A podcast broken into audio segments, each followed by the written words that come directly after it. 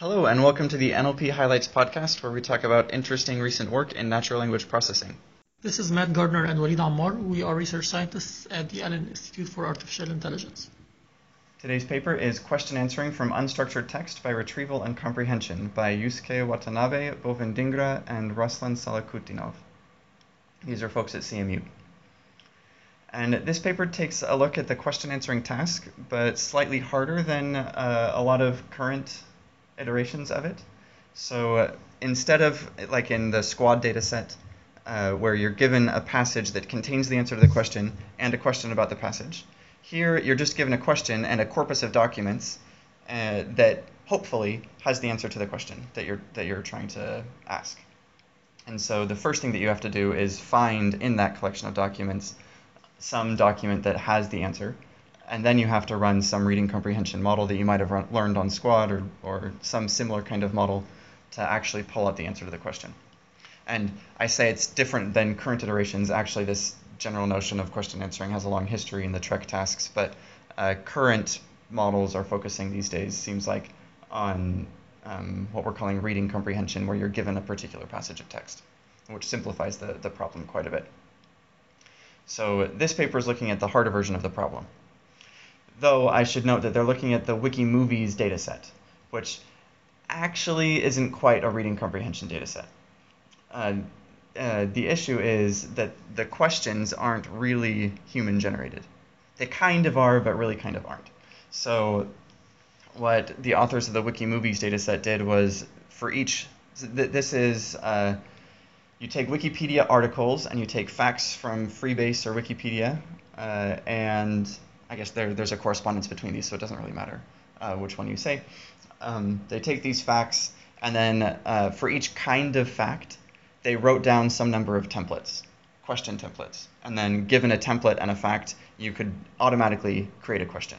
So you can automatically create a very large set of uh, pseudo-natural questions using this template generated approach. And there are a lot of problems with using templates and calling it language. And so I, I like to think of this data set as a slot filling data set. So the, the distinction that I make between slot filling and reading comprehension is that slot filling means you're uh, given a fact with something missing. So in Freebase, maybe you're given Colorado is a state, and you want to know what entity is in the relation uh, location contains with Colorado. So like you might be looking for the United States, for instance, because Colorado is in the United States. Or you might be looking for Barack Obama's birthday. You're given some fact that is uh, essentially just a machine readable representation of a fact with something missing, and you have to fill it in. And reading comprehension uh, or question answering, on the other hand, has an actual natural language question. And so the uh, reading comprehension or question answering is strictly more difficult because you have to deal with the, the ambiguity of language on both understanding the, the meaning of the question and understanding the text of, that you're trying to read. Whereas slot filling, you only have to deal with that ambiguity on the, uh, the the passage comprehension side.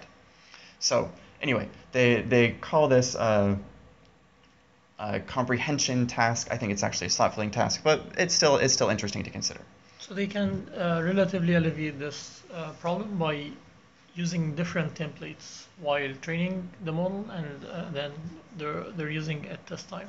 Yeah. So I guess. Um, the the Wikimovies dataset tries to be a little smart like they, they know that these are templates, and so uh, you're going to have this. Um, like it, it's essentially just it's it's not natural language. They try to make it a bit more like natural language by taking some of the templates and only using them for the training data, and using other templates for the same slot at test time.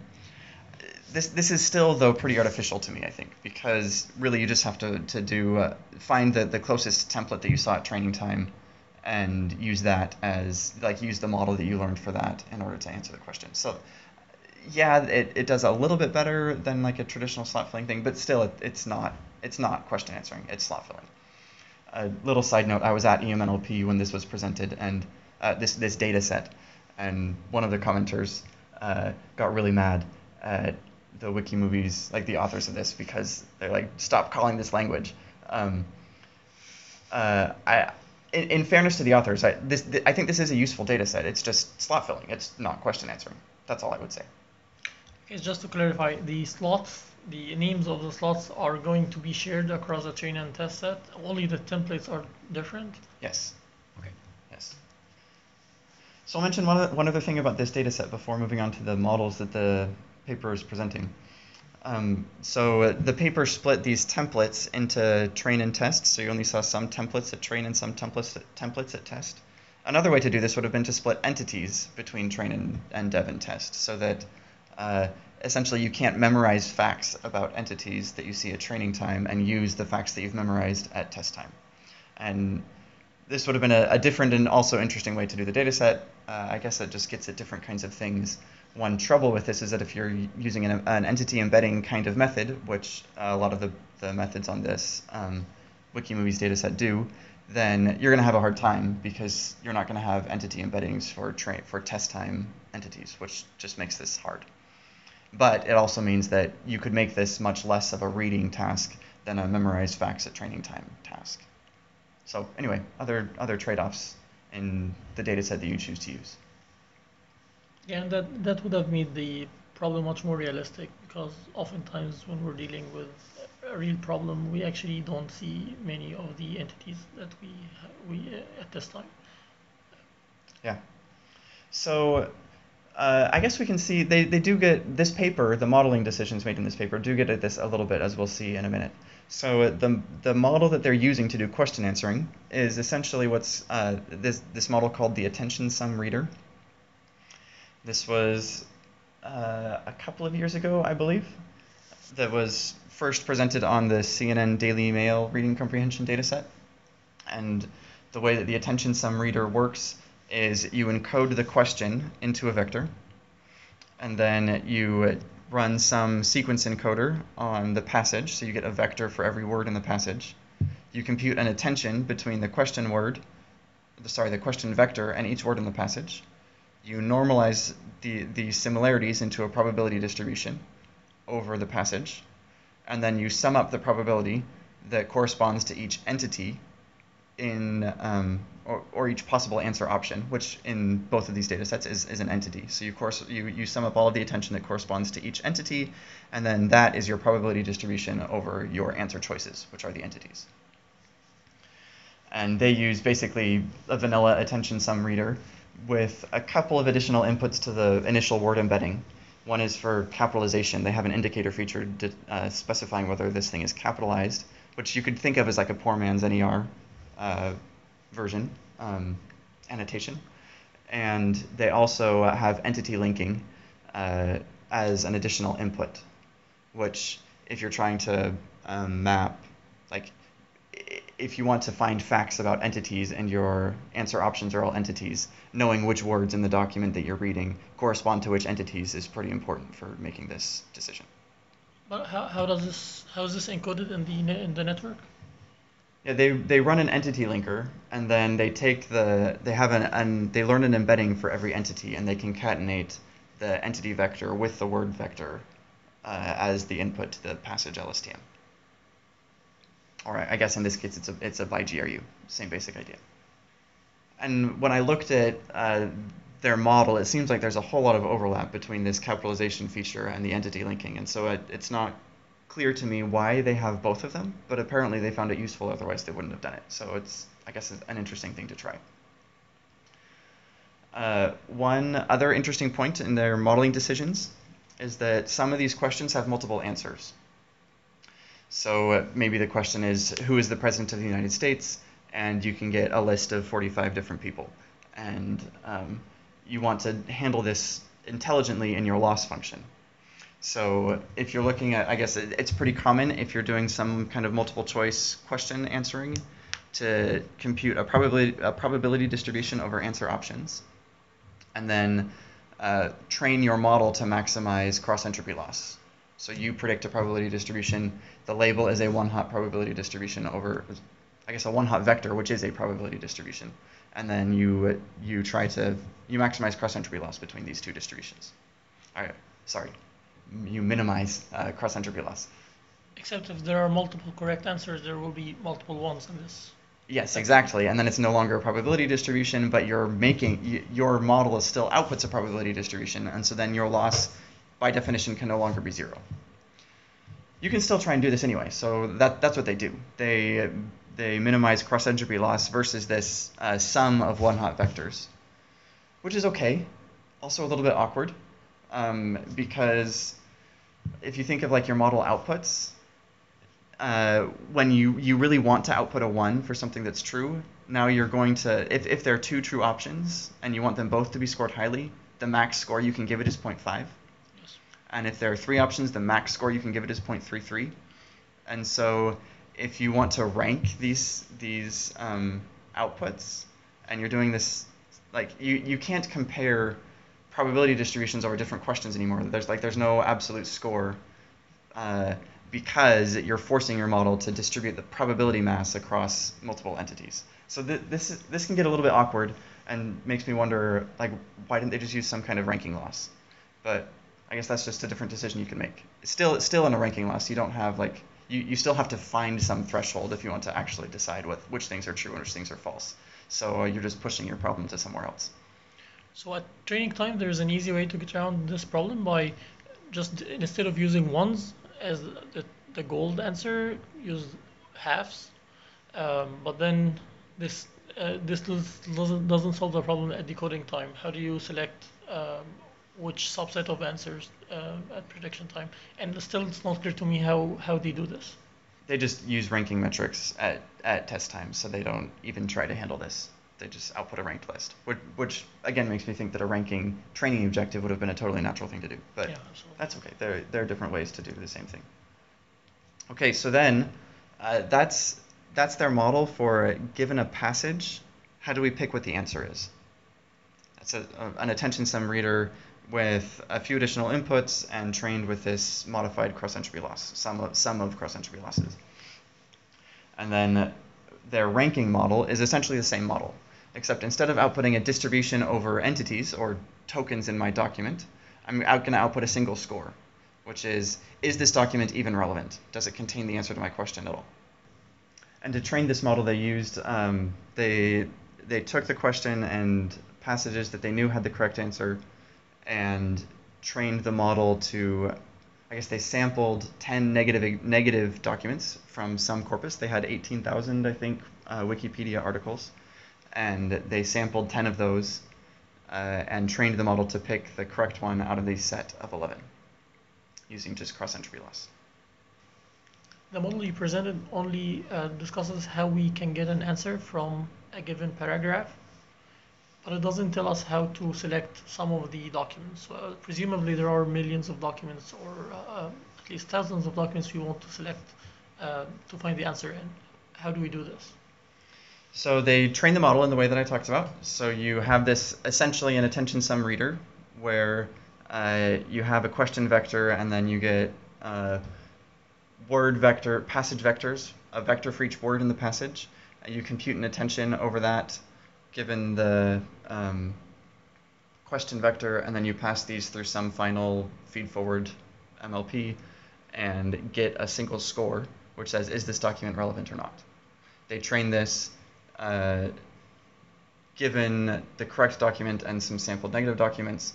And then, uh, given the question, they run the model on all of the 18,000 documents in their corpus, and they select the top K and use that as their passage. And they do this in a pre-process, in a pipelined pre-processing kind of way. Yeah, this sounds very expensive. Yeah, you, you can imagine if their corpus had been millions instead of 18,000, running it on all of them probably would have been hard. But even in that case, it's not it's not too bad to take the question, run it through a search engine, get the top thousand or two thousand results, and run this more expensive model on all of those two thousand. Like that's totally feasible. Yeah, I think that would be a reasonable thing to do. and another natural thing that people have tried, you might uh, be thinking that we they should have done this, is use reinforcement learning. So use reinforce to get a signal for the retrieval step, have a single model that's trained end to end to do retrieval and answer the question. They say that the reason they do this is because reinforcement learning is too hard. Uh, we have too many documents to make this feasible. So uh, if their set is 18,000 and you want to do reinforcement learning over this, maybe you're going to have a hard time. Uh, I know that Eunsol Choi has a paper where she did this uh, on a related but slightly different data set, Wikisuggest, I think it was called. Uh, though there, the reinforcement learning step was deciding which sentence has the answer in a document. And so the number of choices you have for the reinforcement learning to learn is more on the order of 100 or tens of sentences instead of 18,000. So yeah, maybe they do have a point here that maybe this is too large to be feasible with reinforcement learning. I don't know, I haven't tried it. I guess one last point about uh, this modeling stuff is they make an interesting analogy to models that do like sequence to sequence models that can either generate words from some vocabulary or copy a word from its input. So these have gained a lot of popularity recently on um, like some semantic parsing tasks and uh, document summarization and uh, question generation. So th- there have been a lot of tasks recently where this kind of model has been used. And they make an interesting analogy that you can think of question answering this way too if what you're output if what you're outputting is an entity. And they uh, have this combined model where either they can um, use the attention sum over the document in order to answer the question, or they can output uh, just an entity from their list of known entities, their entity vocabulary. And so uh, at the end, uh, they have a component of their model that outputs a gate, which says how much should I, how much do I think this document actually contains the entity, and I should trust my attention sum component, versus how much should I trust, or if it's not there, should I just generate an entity from the vocabulary? And you can imagine that for common or head entities, where you have good good uh, distributions and you've been able to memorize a bunch of facts at training time, being able to generate just from uh, your vocab without really having paid any attention at all to the document is a good idea. Whereas if it's a tail entity that you haven't seen very much at training time, uh, you don't have good embeddings for it, being able to, to get that entity from an attention of a document is a good idea. So I, I thought this was a really interesting analogy, a connection between these kinds of models that I hadn't thought of before. Yeah, I'd be very curious to see if uh, any of the uh, cases where the model choose to create to select an, an entity from the vocabulary are actually correct. Yeah, so the they give some examples of that, and they're mostly on uh, like questions about what language something is in. So uh, one example, they say I think there's this I think it's a movie. So what language is Koi Milgaya in? Some Bollywood movie, and the answer is Hindi and English. And Hindi and English never actually appear in the document. You just have to know that Bollywood produces movies in Hindi and English. And by having seen that enough times in the training set, you can just predict from your vocabulary distribution, your entity vocabulary distribution, that Hindi and English are the answers. That is very interesting. Yeah, was, that was a that was a nice piece of work here. So my main takeaways from this, uh, I think Wikimovies is a moderately interesting slot filling data set. Uh, it's still not clear to me the extent to which we should actually use this instead of WikiReading, which I think is basically the same thing but on a much larger scale. Uh, but this was an interesting paper on Wikimovies, and uh, so it's it is an inter- you can you can do some interesting work with it. And though I guess you should note the performance is getting pretty high. Uh, their numbers are like I think in the 80s. Yeah, and in this end-to-end setting where they're actually answering the questions. After having done retrieval, they get like 80, 86 uh, hits at one performance, like ac- accuracy of, at one. Is your top prediction correct? So they're doing quite well in this data set. It's not as clear uh, how much room there is to improve. It is a very challenging problem, given that you have a very large set of documents to select from. Uh, yeah, I'm surprised to see these numbers yeah, I guess that 86 number I said was on this wiki entity subset that they created, which is removing any question whose answer doesn't actually show up in the document. So, like the Hindi, English, Bollywood example wouldn't be in that subset. So, uh, if you look at the full data set, actually their numbers quite a bit lower, um, in the 60s. But even in the subset, they're look they're searching for the answer in the entire data set. They're not only constrained to a few documents that are selected. Yeah, I, I guess this is another point I wanted to talk about, but I forgot. So uh, they compared against some really simple retrieval baselines. So instead of learning a model to figure out which document has the answer to your question, you can just literally use a simple search engine with some simple heuristics. And their boost over that is almost nothing. So actually, seems like retrieval in this setting is pretty easy. You only have 18,000 Wikipedia articles, and you have to pick, uh, like, th- there just isn't that much ambiguity over which article is going to have the correct answer in most cases. I think, I think that's what we see here. It also tells us that uh, this is good news, basically, because it, uh, using a search engine or um, a way to do keyword matching would be a much cheaper option. Yeah, except, so I'm working on a pretty similar problem, which is given a science question and a large collection of science documents. Find a document or a passage or paragraph or something that supports the answer to this question. Retrieval is a lot harder there. Like the simple retrieval baselines work in some cases, but uh, you, you get much more complicated questions and it's a lot harder to find the correct uh, find find a, a document that actually has the like a reasonable answer to the question you're trying to ask. Does that make sense? Um, it's not entirely clear why is this the case. Um, is it because you have to do multi-step reasoning in order to find the answer? I guess it's because some of the questions are like, uh, what causes a marble to fall to the bottom of a glass of water? And so if you're doing retrieval, you're gonna look, you're gonna find stuff about marbles and water and stuff, and what you want is is some description of gravity. I see. Yeah. And the retrieval problem is just a lot harder in these kinds of settings. Yeah, it makes a lot of sense. So my takeaways from this paper, uh, I guess the modeling decisions that they made weren't incredibly novel. I didn't think like they just used out of the box like the attention sum reader with some minor tweaks. This analogy to this to the generate plus copy sequence to sequence thing was pretty interesting. Um, what I got most out of this paper, I'm working on a similar problem, and uh, these authors published the tweaks that they needed to get this to actually work. And I can read this paper and say, oh, hey, I can try these tweaks. Like, I've, I've done similar stuff. I haven't tried the exact things that they did. And so this is really useful for me in seeing what things I should try next to, to try to get this to actually work on my task. Just some like minor experiment level configuration kinds of things are just really useful to, to get from these kinds of papers. And I think that's all I had to say. Thank you for presenting this paper, Matt. Next time we'll talk about a paper titled Discourse-Based Objectives for Fast Unsupervised Sentence Representation Learning.